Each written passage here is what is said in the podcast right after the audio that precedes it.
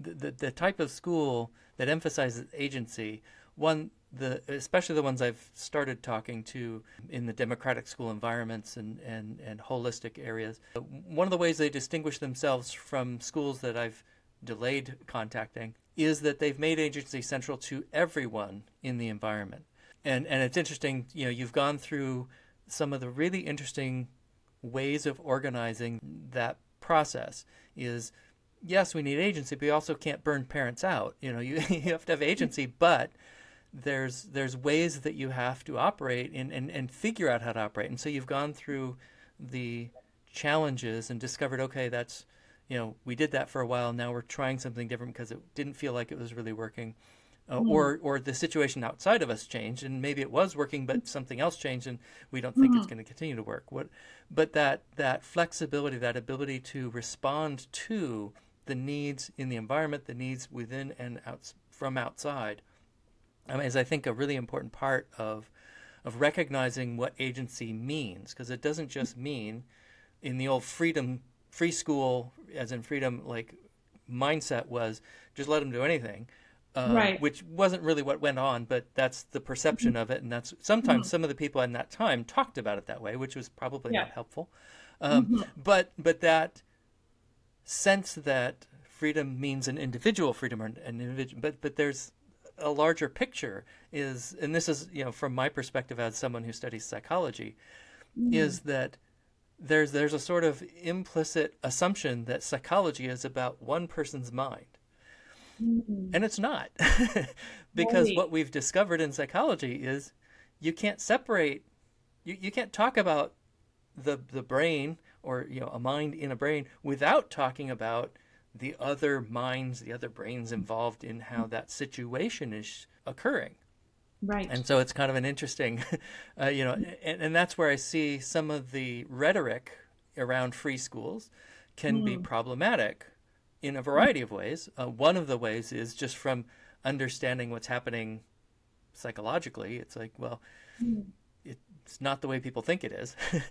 but then it also shows up in these really interesting organizational ways. Is mm. that you're you're realizing that there's an impact on parents that's not really serving them and it may not be serving the community as well as it could and so you're going to tweak you're going to go from consensus to consent you're going to go from you know and then you and then you even have other minds beyond your school in terms of a legislature that says now we're going to do something else here. And then you have to say okay those brains are influencing us now too. And and how do we respond to that? And and so you make decisions.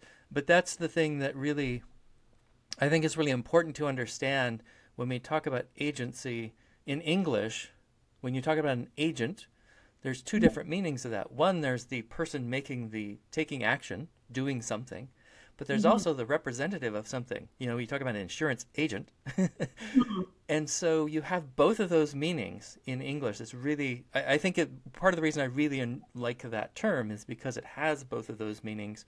And I understand actually from uh, some friends that in other languages it may not have that meaning, but but right. for us it's really, you know, agency has both yes, my agency, but my agency is also shaped by how I'm representing something bigger. Hmm. Um, mm-hmm. So, so, so that's where uh, that's why it's so important to emphasize decision making and conflict resolution is because that's where those two things intersect.